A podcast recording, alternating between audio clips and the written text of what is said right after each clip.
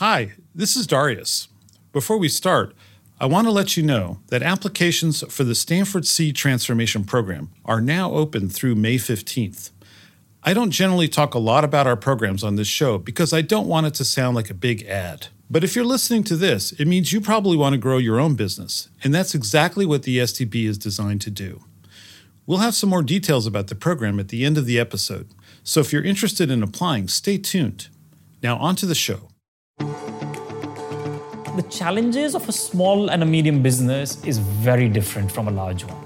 Chalk and cheese. I mean, it, it just you cannot compare the two. You know, a small business, uh, you know, has to worry about recruitment, has to worry about retention.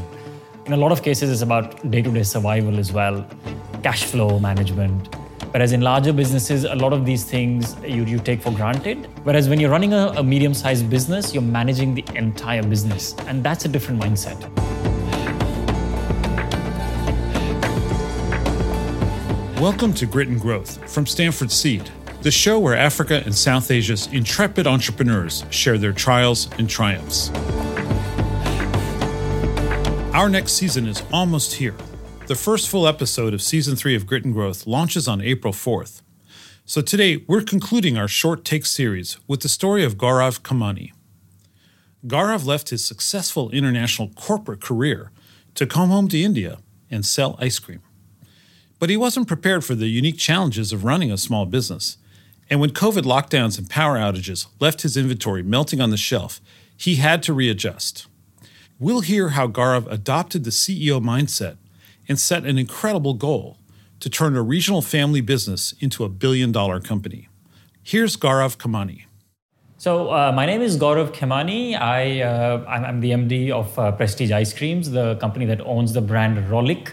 Uh, we are based out of Calcutta and uh, we present all over East India. So you're the the number one ice cream brand in East Eastern Not yet, not yet, but I aspire to be the number one ice cream brand, definitely. I mean, ever since I was young, my, my dream was to be the CEO of a billion dollar company, and that's what I intend to to make this company of mine. A billion dollar company. A billion dollar company. We are already a billion dollar company. So you're yeah. almost there. Yeah, a, a, a few more years. Gaurav wasn't always an entrepreneur. Before he had his own business, he worked for major companies, selling something a little bit different than ice cream. Right. So I uh, bulk of my career was was in the Middle East, uh, where I was uh, working for a retail company in which I managed uh, a cosmetics chain for them, a lingerie chain, and uh, a children's toys chain. And I also ended up launching a menswear brand for them as well in the Middle East. So four different product categories. I'm really curious. Were there a lot of men managing lingerie brands? Well, the Middle East in particular, yes, because uh, I mean, women were not a big part of the workforce in the Middle East, so there were a lot of men.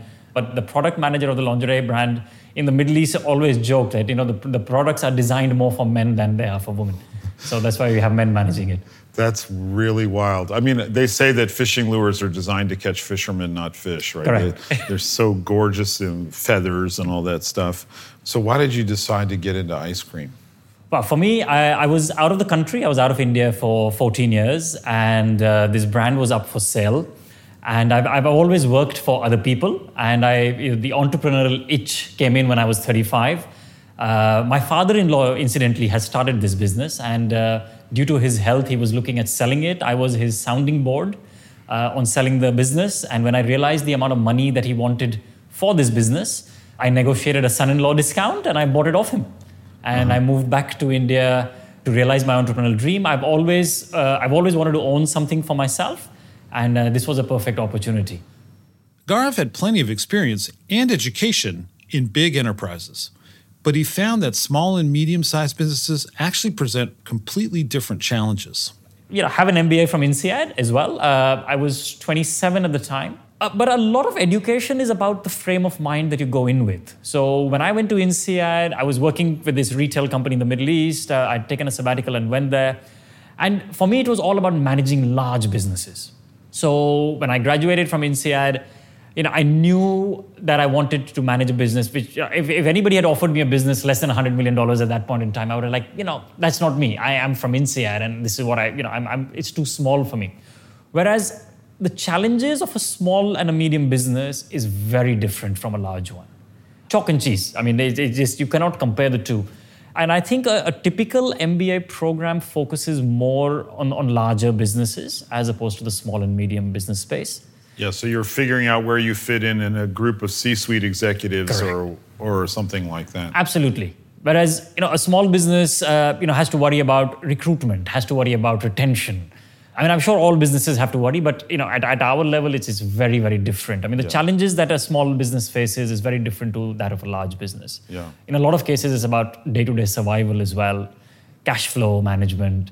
Whereas in larger businesses, a lot of these things you, you take for granted. And yeah. typically with, a, with an MBA, you know, they, they call you, you specialize, right? I mean, typically MBAs specialize in either finance or marketing, etc., because you're going to go into a department that does that. Whereas when you're running a, a medium sized business, you're managing the entire business. And that's a different mindset altogether. Right. You're a CEO. I am the CEO, yes. Yeah, that's the difference. To bridge the gap between his training and this new reality, Gaurav enrolled in the Seed Transformation Program what I loved about the Seed Transformation Program was that they gave us so many practical models to think through your business. Uh, like the BMC, uh, the business model canvas, in which the whole organization strategy comes onto one page. And it is very powerful. I mean, I went through 17 iterations of my BMC before I was satisfied with the final one. I mean, it just blew me out of how we could fit in the entire direction of the business on a single A4 page. Mm-hmm. So that was a, a, great takeaway for me. The other was the PARC model people, architecture, routines, and cultures. I mean, it's very easy to change people. It's you know relatively easy to change the architecture of the business. But what I learned there was it's the routines and the culture which actually have a much more long-term impact on the business, and that's where the attention needs to be, as opposed to the people and the architecture at, at my stage of the organization mm-hmm. today.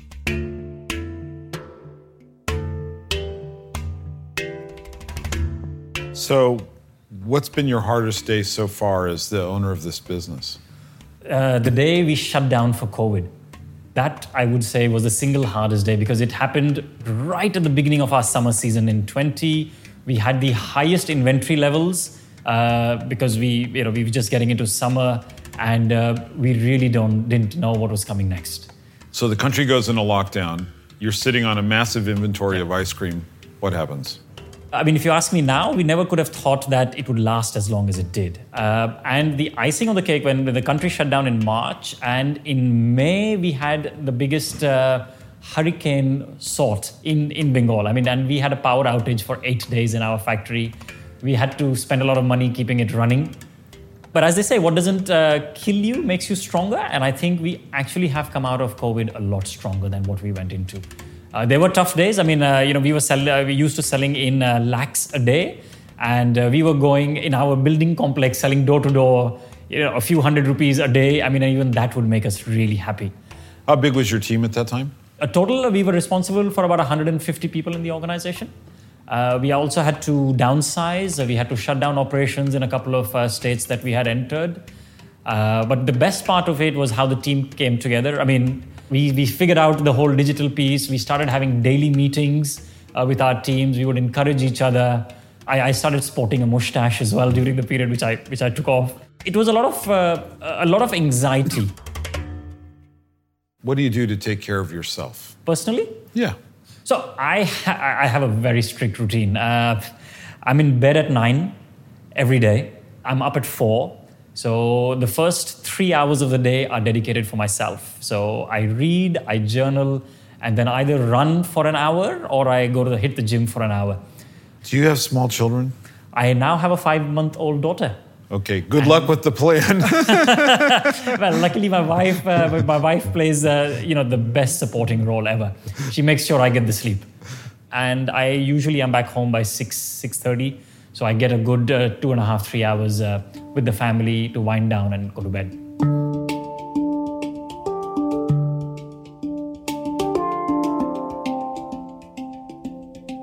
Well, we may all think that ice cream is absolutely essential. The Indian government did not. COVID lockdowns posed a huge threat to Gaurav's business, but it also gave him a valuable opportunity to slow down and reassess his strategy. We had to really question the business. I mean, Pre COVID, we were growing at 25 to 30% year on year. Our average CAGR for five years was about 27%. Really? Wow. Yeah. So we just didn't have the time to sit back and think. We were just managing that massive growth that we were going. And COVID gave us an opportunity to, to step back and just think about our business, think about costs that had crept into the business, you know, because every penny counted at that point in time. Uh, so we actually had a great time taking out the cost, I mean, and really evaluating the business, looking at it from different sides. And, and I think so it was a blessing in disguise. What's the serviceable, obtainable market for consumer ice cream in India? So the, the total market size of ice cream in India today is 15,000 crores, uh, so over $2 billion. Over $2 billion. Over $2 billion is the market today. Uh, and by the time I get to be making this a billion dollar, it, the market should have expanded to about four or five because we're growing at a CAGR of about 15, 16%.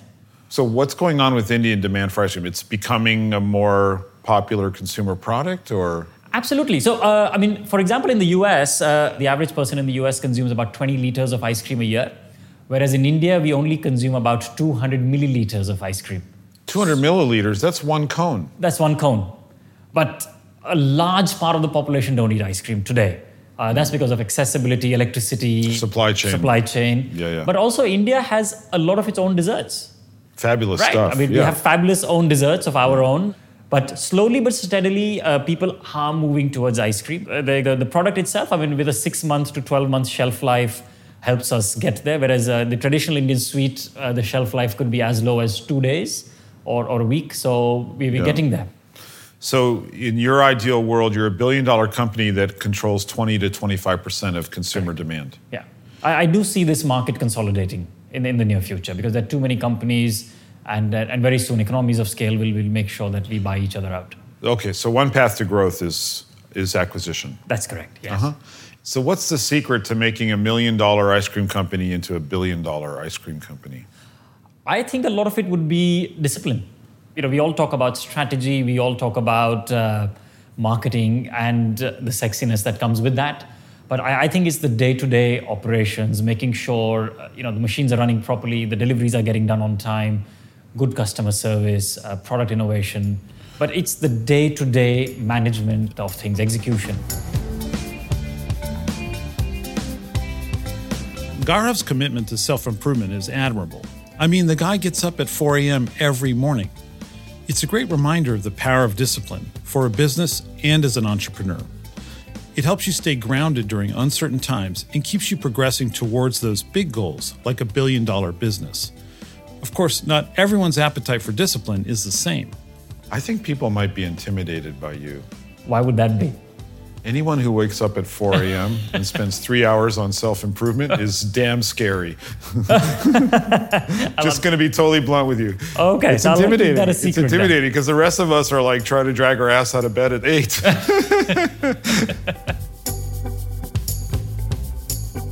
I want to thank Gaurav Khemani for sharing his story.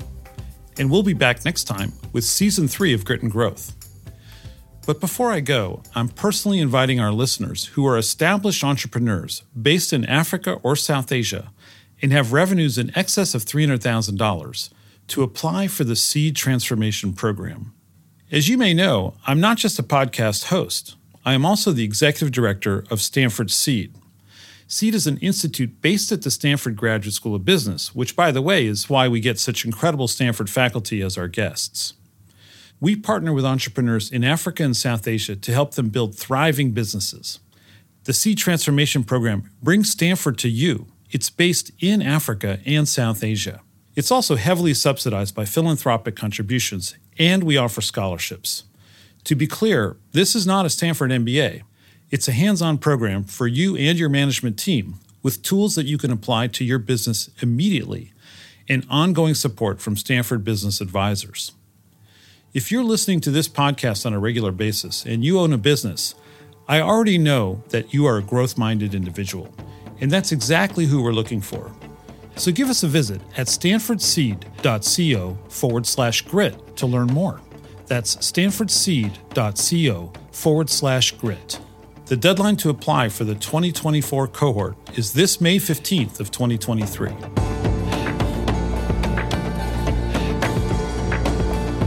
This has been Grit and Growth with the Stanford Graduate School of Business, and I'm your host, Darius Teeter. If you like this episode, leave us a review on your podcast app. Erica Amoako-Agyei and VN Virgin researched and developed content for this episode.